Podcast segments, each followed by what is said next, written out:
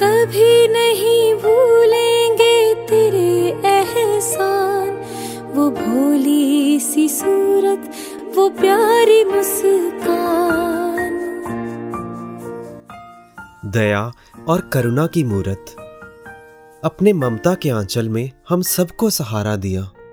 तब जब हमें इसकी सबसे ज़्यादा ज़रूरत थी। सीमित से शब्दों का सहारा लेते हुए बाबा हरदेव सिंह जी की शिक्षाओं को आधार बनाकर जीवन जीने का सलीका सिखाते रहे। भाने में रहना निरंकार पर अटूट विश्वास रखना गॉडफिडेंस हर किसी के लिए दिल में प्यार रखना उनका ये कहना कि कोई भी परिस्थिति हो निरंकार संभाल लेगा। Who her self for strength personified. जी हाँ आज हम बात कर रहे हैं युग निर्माता माता सविंदर हरदेव जी के बारे में। वॉइस डिवाइन के इस अगस्त महीने के नए एपिसोड में मैं शैलजा। मैं वरुण। नमस्कार धन निरंकार।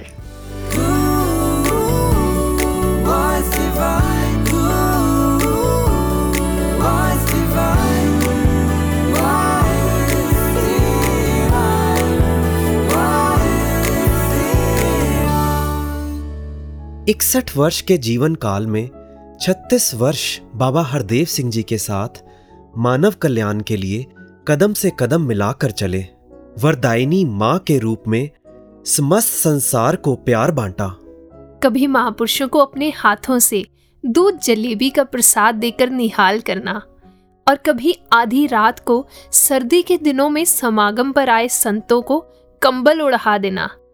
इतना प्यार इतना स्नेह कि जीवन का हर एक पल परोपकार में बीता।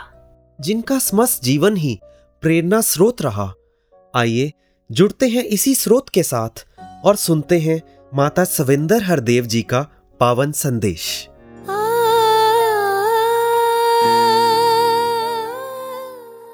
एक कैटरपिलर छोटा सा कीड़ा होता है, उसे हमने एक खूबसूरत तितली में बदलते देखा है। एक वो छोटा सा कीड़ा इतनी खूबसूरत ऊँची उड़ने वाली तितली में बदल जाता है, क्योंकि उसको अपने बनाने वाले पे पूरा विश्वास है। वो ना तो अपने शरीर के साथ जुड़ा होता है, ना किसी बदलाव से डरता है और ना ही आने वाले कल से। इसी प्रकार हमारा भी जीवन बन जाए।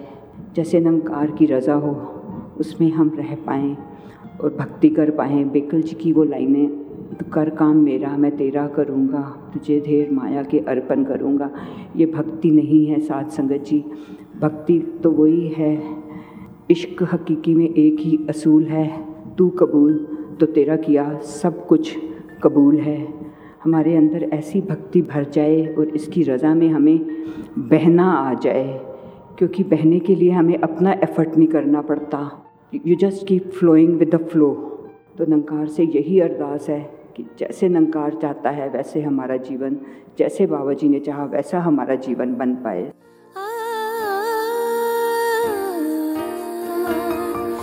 कभी नहीं भूलेंगे तेरे एहसान। वो भोली सी सूरत, वो प्यारी मुस्कान। वो भोली सी सूरत, वो प्यारी मुस्कान।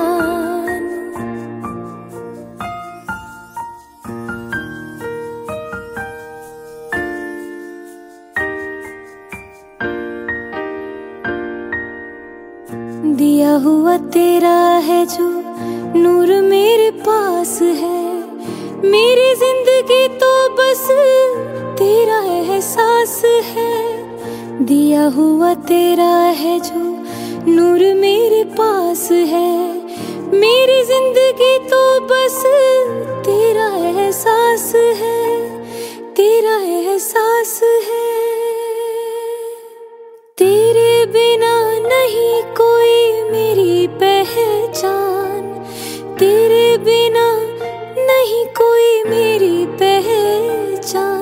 वो भोली सी सूरत वो प्यारी मुस्कान। भोली सी सूरत प्यारी मुस्कान। शैलजा जी आपको लगता है कि सेल्फिश होना अच्छी बात है? No but I guess Varun ji you want to add something to it या you got it right Mata Savinder ji ने हमें समझाया कि जहाँ खुद के सुधार करने की बात आए गुरु वचनों को मानने की बात आए, वहाँ हम सेल्फिश हो जाएँ। मेरे मन का भाव ये होना चाहिए कि ये जो भी वचन आए हैं, वे मेरे लिए आए हैं। मैंने खुद को सुधारना है, दूसरे को नहीं। जी हाँ वरुण जी। मुझे भी याद है कि माता जी कहा करते थे कि अपने अंतर्यामी हम खुद हैं। संगत में आकर हमने हमेशा सेल्फ एनालिसिस करना है कि हम खुद सदगुरु के वचनों पर कितना चल पा रहे हैं। Be a better you for you यानी कि जो सुधार करना है, वो खुद के लिए है, किसी और के लिए नहीं। जी, बिल्कुल। अध्यात्म हमेशा से ही खुद के सुधार का विषय रहा है सेल्फ रिफॉर्म का विषय रहा है। और शैलजा जी, इसमें भी एक बात है। अक्सर ये कह दिया जाता है कि हमने मानना है, हमने करना है। तो ऐसा लगता है कि हम शब्द का प्रयोग करके मैं अपनी रिस्पॉन्सिबिलिटीज को कहीं ना कहीं डाइल्यूट कर रहा हूँ। वास्तव में तो हमसे मैं पर आना है। यानी, मुझे ही मानना है, मुझे ही संवरना है, और मुझे ही सुधरना है। वरुण जी, महापुरुष समझाते हैं कि ये इम्पोर्टेंट नहीं है कि सदगुरु कितनी देर के लिए बोले। ये इम्पोर्टेंट है कि सदगुरु की क्या फरमान आए, जो उनके वचन आए, क्या हम उस पर अपना जीवन चला पा रहे हैं, क्या उसे अपने जीवन में ढाल पा रहे हैं। वैसे ये मेरा बिल्कुल पर्सनल थॉट है या ऑब्जर्वेशन है, यूँ कहूँगी कि जब भी माता सविंदर जी विचार स्टार्ट करते तो वो किसी ना किसी स्टोरी से हमें कोई ना कोई बात समझाते। तो ऐसा लगता कि जैसे एक माँ अपने बच्चों को समझाने के लिए कोई ना कोई रेफरेंस देती है, कोई ना कोई स्टोरी सुनाती है, कोई ना कोई एग्ज़ाम्पल देती है तो उसका पर्पस सिर्फ़ इतना होता है कि बच्चे ना तो वो स्टोरी भूलें और ना ही उससे स्टोरी से मिलने वाला वो मैसेज भूलें। शैलजा जी, आपने स्टोरी का ज़िक्र किया तो मुझे भी एक विचार याद आ गई जिसमें माता सविंदर जी ने एक ऐसी ही छोटी सी स्टोरी सुनाई। जी। उसमें उन्होंने ज़िक्र किया कि एक बार एक दूध की दुकान होती है और एक युवा ग्वालन उसको चला रही होती है। उस पर जो भी लोग आते पैसे देते वो ग्वालन उन पैसों को अपने गले में डालती और साथ ही साथ उतना ही दूध सबको दे देती। तो इतने में क्या होता है कि एक युवा उधर आते हैं उनको पैसे देते हैं वो पैसे गिनती भी नहीं है, गले में डाल लेती है और उनके पास जो बर्तन होता है, उसको पूरा दूध से भर के दे देती है। तो पास खड़े हुए एक सज्जन उनसे पूछते हैं, वो सब कुछ देख रहे थे तो उन्होंने पूछा कि आपने ऐसे क्यों किया? तो आगे से वो जवाब देती है कि मोहब्बत में हिसाब किताब नहीं होता। तो माता जी ने इस बात का उदाहरण देते हुए समझाया कि वे तो एक दुनियावी प्यार है और हम हम तो कभी कभी सिमरन करते हैं तो घड़ी देख कर सिमरन करते हैं। संगत भी करते हैं तो मान लेते हैं कि अगर हफ़्ते में दो या तीन संगतें कर ली तो काफ़ी है। कई बार तो गिले शिकवे में भी पड़ जाते हैं, इस निरंकार से कि हमने इतनी संगतें भी कर ली, इतना सिमरन भी कर लिया, फिर भी इस काम को जिस तरह से मैंने चाहा, मेरे अनुसार तो हुआ ही नहीं। मुझे याद है माता जी ने आगे ये भी बात हमें सबको समझाई थी कि सेवा जितनी की जाए कम है, सत्संग जितना किया जाए कम है। और सिमरन जितना किया जाए कम है। क्यों? क्योंकि जब निरंकार से मोहब्बत होती है तो उसमें हिसाब किताब नहीं होता। बेकल इबादत में शर्तें हैं वर्जित इबादत है कर देना खुद को समर्पित। वॉइस डिवाइन के इस सफ़र में आगे बढ़ने से पहले आइए सुनते हैं पावन हरदेव बाणी का एक शब्द। एक ईश्वर के बोध बिना ना मन उजला हो पाता है। एक ईश्वर के बोध बिना ना मन उजला हो पाता है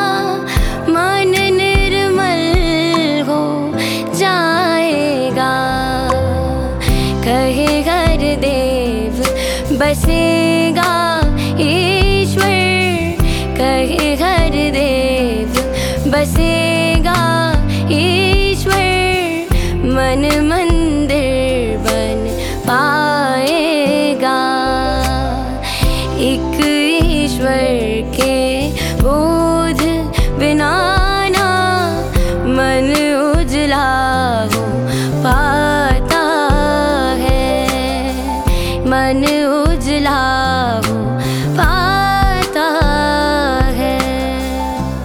स्वामी विवेकानंद जी की वो बात याद आ गई कि उनसे आकर किसी ने पूछा what did you gain by going to congregation he said I did not gain anything I only lost I lost my anger I lost my hatred Shailja ji अगर एक बिज़नेस सेटअप की बात करें तो उसमें एक टॉप लाइन होती है एक बॉटम लाइन होती है। और बॉटम लाइन यानी कि अगर नेट प्रॉफिट हमें इंक्रीज करना है तो उसमें केवल ये ज़रूरी नहीं कि हमारा रेवेन्यू कितना आ रहा है टॉप लाइन कितनी बन रही है। जी। उसके साथ साथ ये भी ज़रूरी है कि हमारे जो एक्सपेंसेस हैं उसको कैसे कम किया जाए। माता सविंदर जी ने भी हमें समझाया कि wisdom is learning a new thing every day but wisdom is also to leave something each day Mata Savinder ji के जीवन के बहुत से ऐसे पहलू हैं जिनमें से हम सभी को कुछ न कुछ प्रेरणा मिलती है। कुछ ऐसे संत हैं, जिन्होंने माता जी के करीब रहकर इन शिक्षाओं को प्राप्त किया। हम बात कर रहे हैं विट्टी मामा जी और डिम्पल मामी जी के सुपुत्र अमन जी की। दुनियावी रिश्ते से तो ये माता सविंदर जी के भतीजे हैं, पर साथ ही एक समर्पित गुरसिख, सेवादार और सदगुरु के प्रिय भक्त भी हैं। आइए सुनते हैं इन्हीं से कुछ अनुभव। अमन जी वॉइस डिवाइन में आपका बहुत बहुत स्वागत है। थैंक यू जी धन्यकार जी। धानिका जी। अगर मैं ये कहूँ कि लाइफ ही इन्हीं की दी हुई है जैसे मेरे मम्मी बताते हैं कि जब मैं पैदा हुआ था हम्म, तो मेरा वेट सिर्फ़ 800 ग्राम्स था। बहुत ज़्यादा प्री मेच्योर था। हम्म, और डॉक्टर्स भी इस लाइफ की होप नहीं देते थे। हम्म, तो जैसे ही ये बात सविंदर माता जी तक आई उनको पता लगी हम्म, सविंदर माता जी सीधा ही सदगुरु बाबा हरदेव सिंह जी महाराज के पास गए और उनसे आशीर्वाद लिया नमस्कार करी और उनका चरनामत बनाया और फिर चरनामत लेके मेरे मम्मी के पास आए और उनको चरनामत दिया। हम्म, और आपके सामने ही है आज कि ये जीवन मिला है दास को ये सेवा मिली है अभी और दास स्टूडियो में आपके सामने बैठा है। हम्म। अमन जी ये कहना यहाँ पर गलत नहीं होगा कि माता जी यूँ तो समस्त शक्तियों के मालिक थे पर फिर भी एक पूर्ण भक्त की भांति सभी मर्यादाओं को निभाते हुए सदगुरु के पास गए। उनसे आपके परिवार के लिए आशीर्वाद मांगा। और एक बात जब छोटे थे तो सारे बच्चों को एक जैसा प्यार दिया सविंदर माता जी ने।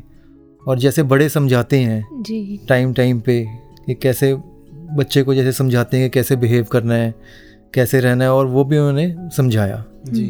और अगर आगे बढ़कर अपनी लाइफ की बात करूँ तो 1999 की बात है।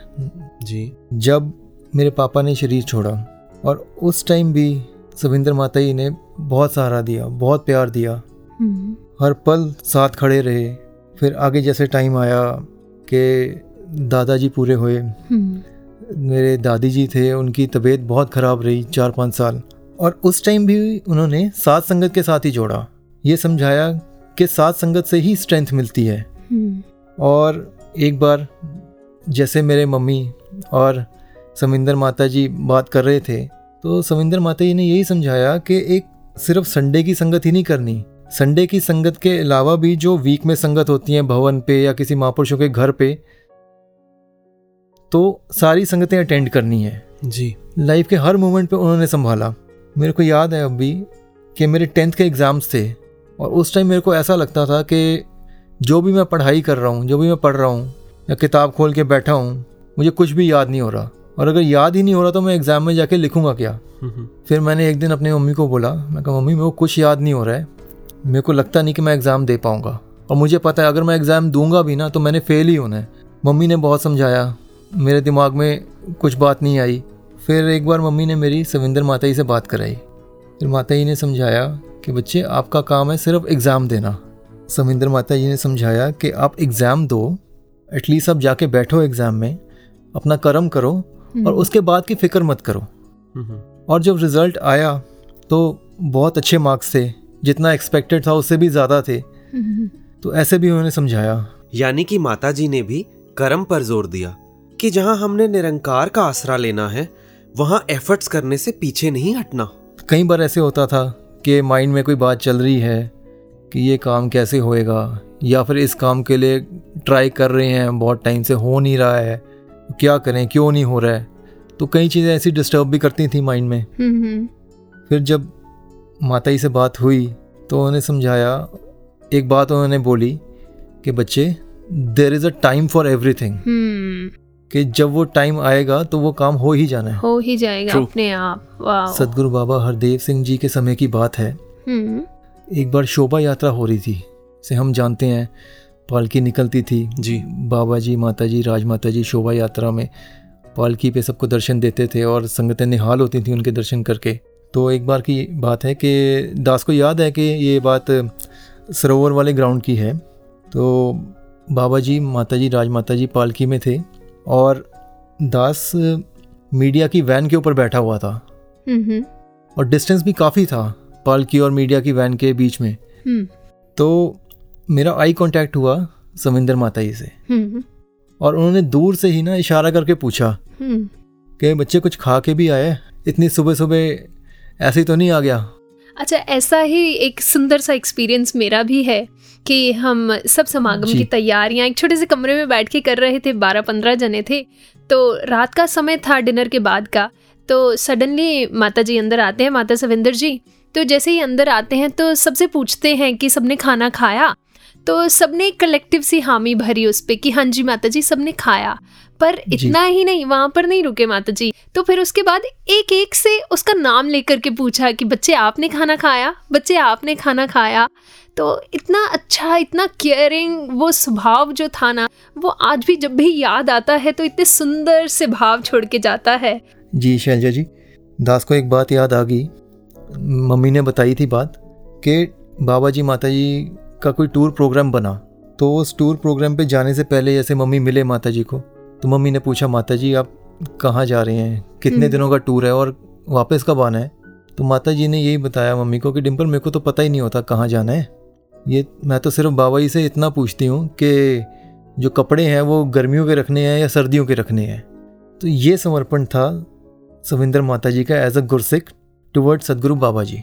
ट्रूली अमेजिंग अमन जी जैसे कि माता जी का संगतों के साथ बहुत जुड़ाव था तो वैसा भी कोई एक अनुभव शेयर कीजिए ना आप जी प्लीज़ हाँ जी शैलजा जी मेरा जो बैकग्राउंड है वो एग्रीकल्चर बैकग्राउंड है। जी। मैं फ़ार्मिंग करता हूँ। ओके और 2016 में ही ऐसा हुआ कि माता सविंदर जी की कृपा से मेरे को समालखा लैंड पे फ़ार्मिंग की सेवा मिली। जी। और उस समय कुछ ऐसा हुआ कि सविंदर माता जी को डॉक्टर्स ने उनकी हेल्थ के लिए या मस्टर्ड ऑयल या फिर प्योर देसी घी रिकमेंड किया। ओके अ, एक दिन फिर मेरे को माता जी ने बुलाया और मेरे से ये पूछा कि अमन क्या समालखा लैंड पे सरसों उगाई जा सकती है? तो मुझे लगा कि शायद थोड़ी सी उगानी होगी। हम्म। सिर्फ़ थोड़े से ऑयल के लिए। हम्म। पर माता जी ने फिर मेरे से ये पूछा कि क्या हम्म। इतनी उगाई जा सकती है कि इसका तेल पूरे लंगर में काम आए? क्या बात है। पूरी संगत के लिए काम आए। फिर मैंने बेनती करी हाँ जी माता जी उगाई जा सकती है पर इतनी सरसों अगर उगा लेंगे तो इसका तेल कहाँ पे निकालेंगे?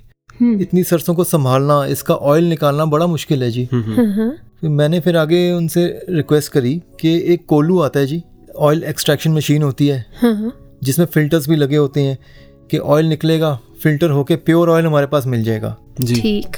और वो फिर पूरे लंगर के लिए ऑयल यूज़ हो सकता है जी। आपके कहने का मतलब है कि जो एक चीज़ हेल्थ के लिए रेकमेंड की गई तो माता जी का ये ध्यान बना कि वो ऑयल निकाल के सारी संगत का लंगर उसी ऑयल से बनाया जाए? जी शैलजा जी फिर माता जी का आदेश आया कि वहाँ पे कोलू लगवाओ। जितनी प्रोडक्शन होती है उसके अकॉर्डिंग उस साइज़ का कोलू लगवाओ और फिर उसका ऑयल निकाल के लंगर में दिया जाए। और तब से ये सिलसिला चलता आ रहा है जी। ब्यूटीफुल अमन जी माता जी को स्ट्रेंथ परसोनिफाइड भी कहा जाता है। अक्सर हम उनके साहस की बात करते हैं। तो ऐसा भी कोई एक्सपीरियंस जो आप शेयर करना चाहोगे? हाँ जी वरुण जी। ऐसे बहुत इंसिडेंट मेरे को एक्सपीरियंस करने को मिले। एक बार दास मसूरी में उनके रूम में गया। जी। और उनकी कुछ हेल्थ ठीक नहीं थी। और मैंने पूछा उनसे मैं कहा माता जी आपकी हेल्थ ऐसे कुछ? तो माता जी कहते बेटे जो नंकार कर रहा है ना वो बिल्कुल ठीक कर रहा है। और जो करेगा बिल्कुल ठीक करेगा। इस पर कंप्लीट सरेंडर होके जियो। और जहाँ तक हम कहते हैं कि स्ट्रेंथ परसोनिफाइड वाली बात जो आपने करी वरुण जी। जी।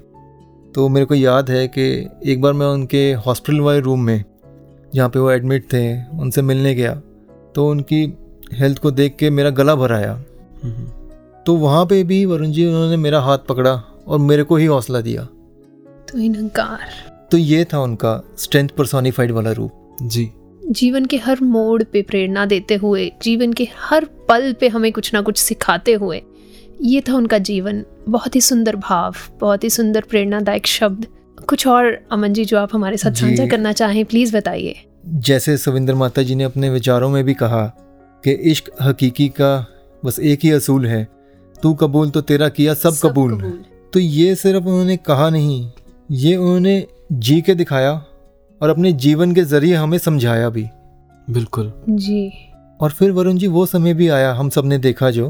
हम्म, हम्म, जब उन्होंने हम सबको सदगुरु माता सुदीक्षा जी के हवाले किया और खुद भी कंप्लीट सरेंडर किया एज अ गुरसिख उनके आगे।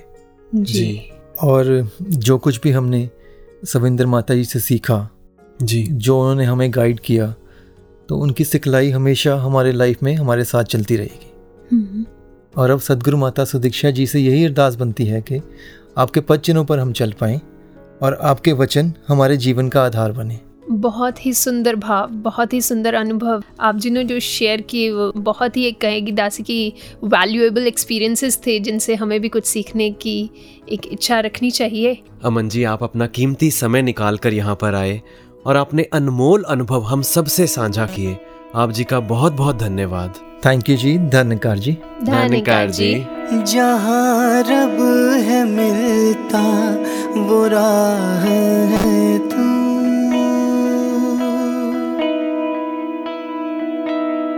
अंग संग है मेरी पनाह है तू।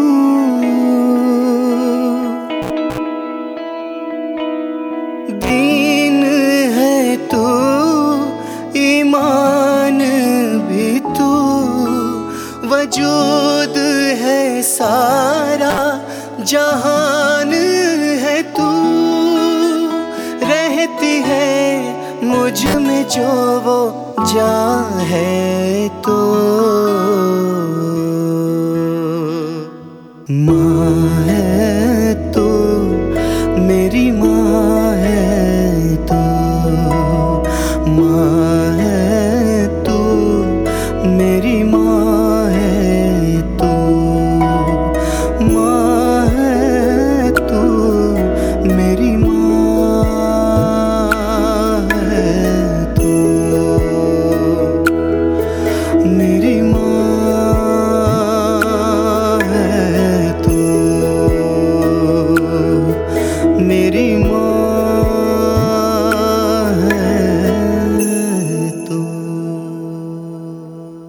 शैलजा जी, हम जानते हैं कि मसूरी में बहुत से संतों महात्माओं को बाबा जी माता जी के साथ समा बिताने का अवसर मिला। और हमने देखा कि हाथी पाँव या जॉर्ज एवरेस्ट से जब भी वापस आया करते थे तो अगर संगतें पैदल चल रही हैं तो माता जी गाड़ी होते हुए भी संतों के साथ पैदल चलना पसंद करते थे। जी हाँ और महापुरुष ऐसा भी बताते हैं कि कभी कभी जब माता जी कहीं से बहुत थके हुए आते, उन्हें बहुत भूख भी लग रही होती थी तो अंदर आते ही चाहे खाने का टेबल तैयार होता था, पर फिर भी वो तब तक स्टार्ट नहीं करते थे, तब तक खाना नहीं खाते थे, जब तक बाबा जी वहाँ पर आ नहीं जाते थे। ऐसे बहुत से मोमेंट्स हैं, बहुत से इंस्टांसेस हैं, ना जाने कितने महापुरुषों के साथ। ऐसे ही कुछ इंस्टांसेस कुछ मोमेंट्स हमारे साथ शेयर करने के लिए आज हमारे स्टूडियो में है रूबी जी और खुशविंदर जी, जिन्हें हम प्यार से मिंटू जी भी कहते हैं। इन्होंने सदगुरु के समीप रहकर बहुत सी सेवाएँ निभाई भी हैं और निरंतर निभा भी रहे हैं। आइए कुछ एक्सपीरियंसेस इन्हीं की जुबानी सुनते हैं। वॉइस डिवाइन में आप दोनों का स्वागत है। रूबी जी अभी जैसे आपसे बात करके पता चला कि माता जी का हमेशा ध्यान रहता था कि बच्चों को संगतों से जोड़ा जाए और आप निरंकारी कॉलोनी दिल्ली में बाल संगत और इंग्लिश संगत में निरंतर अपना योगदान दे रहे हैं। तो इस संदर्भ में आपका इंट्रैक्शन भी माता जी से हुआ होगा। तो आप इस बारे में कुछ शेयर करें। वरुण जी, जहाँ सेवाओं की बात आती है, दासी को ये लगता है कि एक बहुत एक उम्र का एक लंबा अरसा उनके साथ इतना कुछ सीखने को मिला माता सविंदर जी के साथ, जब वो एक पूज्य माता जी के रूप में जब दासी उनको देखती है कि जब बाबा हरदेव सिंह जी का युग था, उस टाइम पे भी और सदगुरु रूप में प्रकट होने के बाद भी उस पूरे दौरान इतने ऐसे एक्सपीरियंसेस रहे, जो अगर कुछ शब्दों में बयान करना तो नामुमकिन सा एक मुझे लगता है। जी। एक उनकी पर्सनालिटी की जो बहुत छाप हम सब यंगस्टर्स के लिए बहुत बड़ी इंस्पिरेशन है वो थी कि हमेशा एक सादगी और एक कह सकते हैं सहजता को जब उन्होंने इम्पोर्टेंस दी कि उनसे कोई भी मिलता था तो चाहे वो कितनी भी बड़ी उम्र का उनसे कोई बुज़ुर्ग मिले या कोई नौजवान मिले या पाँच साल का बच्चा हो उनकी सिर्फ़ एक मुस्कान और बात करने का तरीका ऐसा होता था सहज कि वो उनसे रिलेट कर पाता था। वो कहता था, ये मेरे जैसे ही हैं।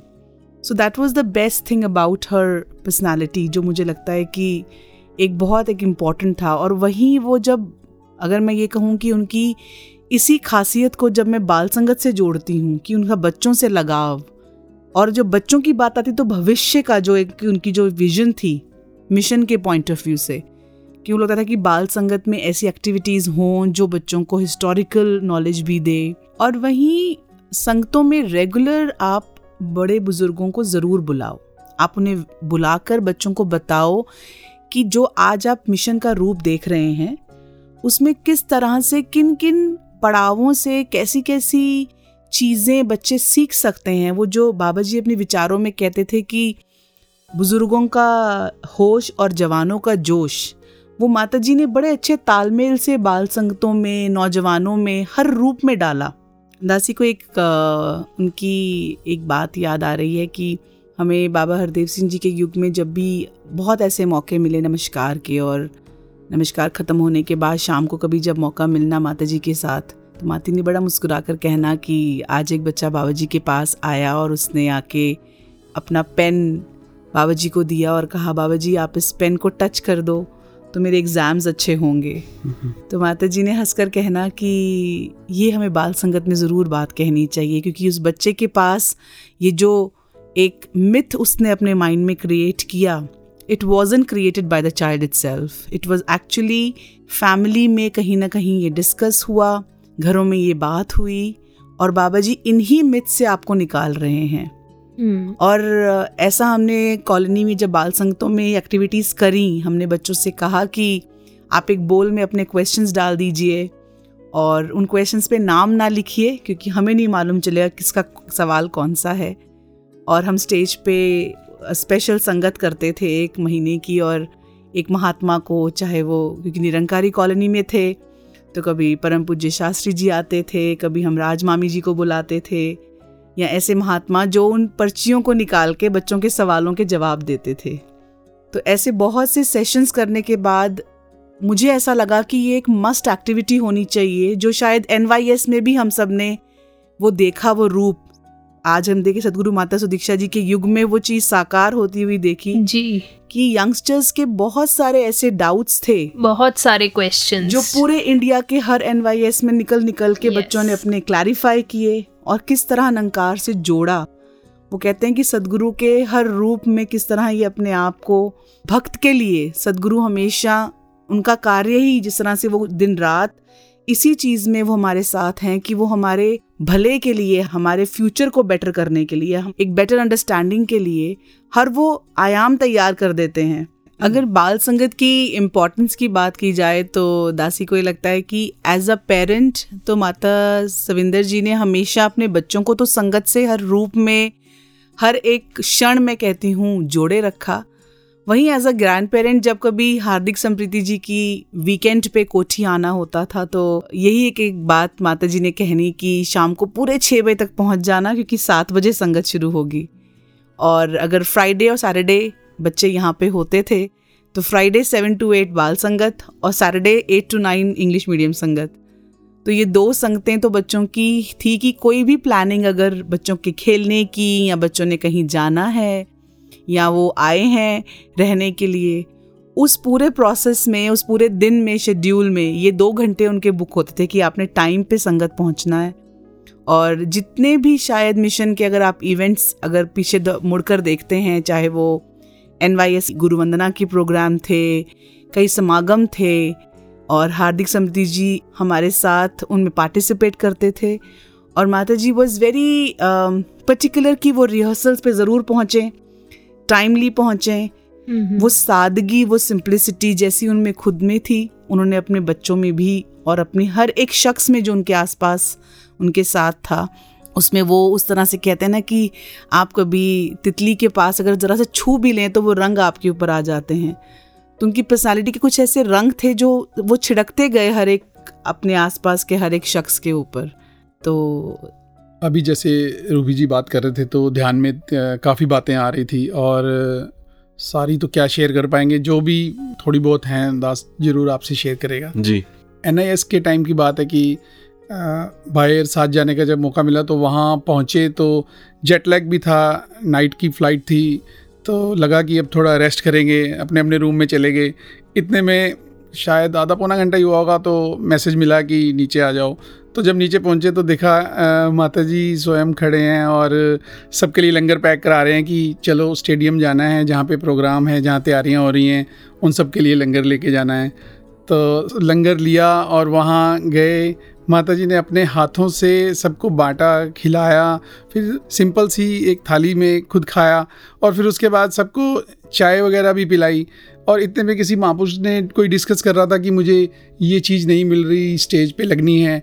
तो इतने में माता जी कहते, ठीक है, मैं अभी लेके आती हूँ। तो इतने में उन्होंने ड्राइवर महात्मा को साथ लिया और वो दस पंद्रह मिनट में लेकर भी आ गए। तो वो एकदम से जब ये सब देखते हैं तो लगता है कि मालक हैं वो इस दुनिया के। उनकी सिंप्लिसिटी उनका सादापन देख के यही अरदास मांगते हैं, कृपा करो कि हम थोड़ा सा भी अगर उनमें से उनकी सीख से ले पाएँ, साथ रहने का मौका तो बहुत लोगों को मिला होगा। उनमें से दास एक है, लेकिन अगर एक बात भी उनकी लाइफ में दास अपना ले तो मुझे लगता है कि लाइफ बन जाएगी। तो ये तो दास बात एनआईएस की कर रहा था। हम लेकिन उनको हमेशा उनके भाव यही रहता था कि किसी तरह से संगतों की बस सेवा कुछ भी हो जाए भी, उनको यही रहता था मन में कि जल्दी से संगतों से कनेक्ट हो जाएँ। और अपना जिस तरह से उनका एक बाबा जी के साथ होना और उसको बिल्कुल ग्राउंड लेवल पे आके एकदम से संगतों के साथ जुड़ जाना, ऐसे ही दास को एक और बात याद आ रही है 2018 की, जब बनारस का समागम हुआ और वहाँ से हम लोग वापस आए। आने के बाद एकदम से माता जी की सेहत एकदम से काफ़ी बिगड़ गई। तो डॉक्टर्स वगैरह के पास जाना पड़ा और इन बिटवीन वन वीक के बाद सिलीगुड़ी समागम था, वहाँ जाना था। तो सबके कहने पे बोला गया कि भाई डॉक्टर्स मना कर रहे हैं, नहीं जाना, उसको कैंसिल कर देते हैं। तो ऐसा लगा कि उनका भाव था कि किसी ना किसी तरह से ये प्लान बन ही जाए तो अच्छा है कि संगतें वेट कर रही होंगी। लेकिन फिर उसके बाद ये प्रोग्राम एक्सटेंड होता रहा और जो डेट को जाना था वो निकल गई। और उसके बाद एक दिन रात को ग्यारह बारह बजे मुझे फ़ोन आया कि जल्दी से कोठी आओ मैं चला गया। और जाते ही बोला कि सुबह नौ बजे की जो भी पहली फ़्लाइट है सिलीगुड़ी की बुक कराओ और सुबह जाना है। संगते वहाँ वेट कर रही हैं। मैं पहले सोचता रहा कि एक बार आ, किसी से डिस्कस कर लूँ कहते नहीं कुछ नहीं अभी टिकटें बुक कराओ और सुबह जाना है। तो वो समागम मार्च में माता जी, सदगुरु माता जी खुद गए वहाँ पे प्रोग्राम, संगतों को रहमत दे के तीन चार दिन का प्रोग्राम करके फिर वापस आए। नज़दीक रह के यही देखा कि उन्होंने अपना शरीर को कभी भी अहमियत नहीं दी। बिल्कुल भी, और हमेशा उनको यही होता था कि मैं संगतों से कनेक्ट में रहूँ। और उनको हमेशा ये लगता था कि नहीं, यहाँ संगतें वेट कर रही होंगी। उनको ये होगा कि माता जी आएँगे, सारे प्रोग्राम बन चुके थे प्लान बन चुका है तो मुझे जाना चाहिए। और जब देखा कि सदगुरु संगत को इतनी इम्पोर्टेंस दे रहे हैं तो ये समझने वाली बात है कि हमें भी उतनी ही इम्पोर्टेंस देनी चाहिए इस साथ संगत को। रूबी जी मिंटू जी आप स्टूडियो में आए। आप जी का बहुत बहुत शुक्रिया। धन्यकार जी। जी। ममता की छाँव मेरे रूहों को पनाह मिले। ममता की छाँव को पनाह मिले। वो नूर भरी, वही प्यारी से। वो नूर भरी, वही प्यारी से। हमें फिर से निगाह मिली। रूहों को पनाह मिली। ममता की छाँव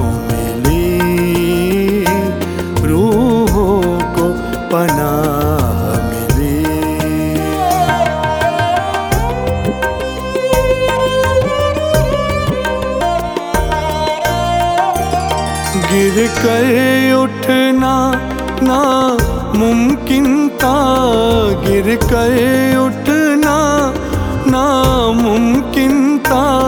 घर माँ ने संभाला ना होता। गिर कर उठना ना मुमकिन था। घर माँ ने संभाला ना होता। सतगुर से फिर बेजोड़ हमें, ममता बेपनाह मिले ममता बेपनाह मिले वो नूर भरी, वही प्यारी से, वो नूर भरी, वही प्यारी हमें फिर से निगाह मिले। रूहों को पनाह मिले। ममता की छाँव मिली। रूहों को पनाह मिली। वो नूर भरी, वही प्यारी से, वो वही प्यारी से हमें फिर से निगाह मिली। रूहों को पनाह मिली। ममता की छाँव मिली। रूहों को पनाह मिली। क्या खूब इसी लड़ी को आगे बढ़ाते हैं अतुल धवन जी की कविता के साथ। धन निरंकार जी, सतगुरु माँ की फुलवारी के घर फूल बन जी पाएँगे। खुद भी खिले रहेंगे और दुनिया को भी महकाएँगे। माँ की ममता भरपूर रही हर युग में अपने बच्चों पर। एहसास इनकी दया का रहे, तभी फ़र्ज़ निभा पाएँगे। गुरु के हुक्म पर सर झुकाना ही इबादत का असूल। कबूल जिन्हें ये शर्त बिना वे ही आनंद ले पाएँगे। युग निर्माता ने त्याग दिया अपना जीवन कल्याण में। कर्ज इनके एहसानों का हम कभी ना चुका पाएँगे। कर्ज इनके एहसानों का हम कभी ना चुका पाएँगे। सतगुरु माँ की फुलवारी के गर फूल बन जी पाएँगे। खुद भी खिले रहेंगे और दुनिया को भी महकाएँगे। खुद भी खिले रहेंगे और दुनिया को भी महकाएँगे। Mata Savinderji's life was all about giving. Giving not only to family, but also to Sad Sangat, to mission, to society, to entire humanity. It would be great if we could learn from her life that true happiness is not about receiving, but is all about giving. Even in her last days, she gave us. She gave us our present Sadguru, Sadguru Mata Sudiksha Ji Maharaj. जो आज हमें वही शिक्षाएँ देकर हमारा मार्गदर्शन कर रहे हैं। तो हमारा यही कर्तव्य है कि हम इनके वचनों पर चलने का प्रयास भी करें और अरदास भी। चलते चलते आपको जोड़े जा रहे हैं सदगुरु संदेश के साथ। और विनती करते हैं कि आप अपने फीडबैक हमें ज़रूर लिखें voice divine at Nirankari dot O R G पर। अब हमें दीजिए इजाज़त। नमस्कार धन निरंकार, निरंकार।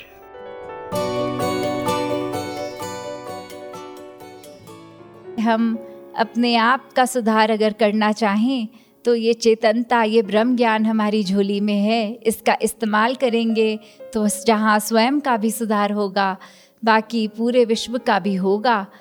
तो इसी के ऊपर जब हम अपना पूरा फोकस रखेंगे, हर पल में इस निरंकार को देखेंगे तो निश्चित ही हमारा हर पल सुधरता जाएगा। वो भक्ति का मार्ग ही है जब इस परमात्मा की रसा में रहेंगे। एक सदगुरु के शरीर से जुड़कर ही भक्ति सिर्फ़ नहीं होती, क्योंकि ये परमात्मा ही है जो सदगुरु भी दिखाता है। तो जब तक इस परमात्मा से सही मन से जुड़े हैं, भक्ति वहीं से शुरू है और वहीं तक है। तो इस तरह जहाँ हर एक की सेवा करना ये एक हमारी ड्यूटी भी है रिस्पॉन्सिबिलिटी भी है और मन की चाह भी होना चाहिए। वहाँ सबसे पहले है कि अपनी सोच, अपनी इंटेंशन को साफ़ रखें। इस परमात्मा से जुड़कर जब तक रहेंगे, सारी दातों से इसने नवाजा हुआ है तो कोई मांग रह नहीं जाती मांगने वाली। यूँ तो खुदा का नूर है। हर आम खास में यूँ तो खुदा का नूर है। हर आम खास में।